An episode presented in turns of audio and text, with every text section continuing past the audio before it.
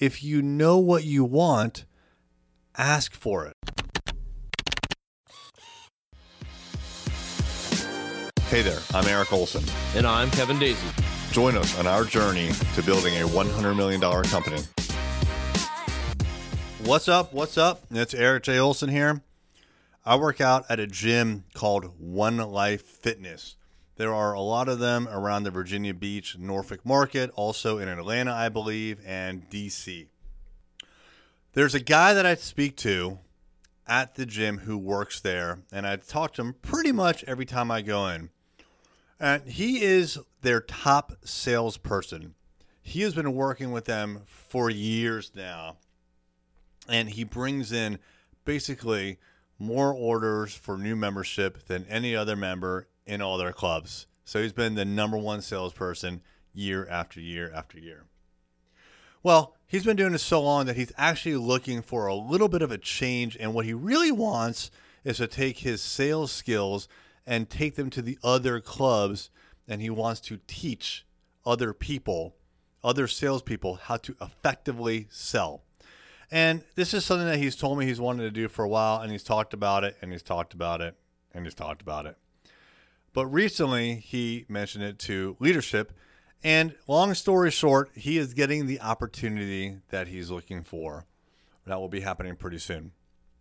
The moral of the story is you could talk about something, you could have a dream, but if you don't take action on it, it's not going to happen.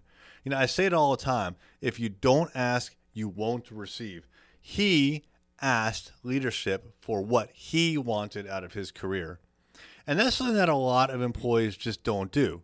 They keep quiet and they don't say what they want when what they really should be doing is speaking up and making it super clear as to what they want. Now, if they don't know what they want, that's fine. You know, that happens too. But if you know what you want, ask for it. And as an employer, you should be asking your folks what they want and then trying to help them get there if they are ready. Now, sometimes people will ask for something that they're not ready for.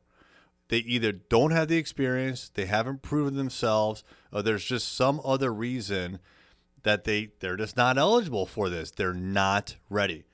And that is also a conversation that you need to have with them and be brutally honest, right? You want to do it behind closed doors, of course, but you want to say, hey, buddy, I know you asked for this thing, but you're not ready yet.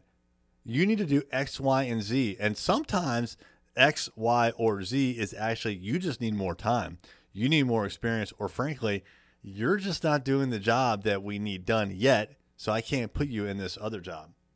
So, you know, you kind of have to be careful about what you ask for when you say that you want more responsibility.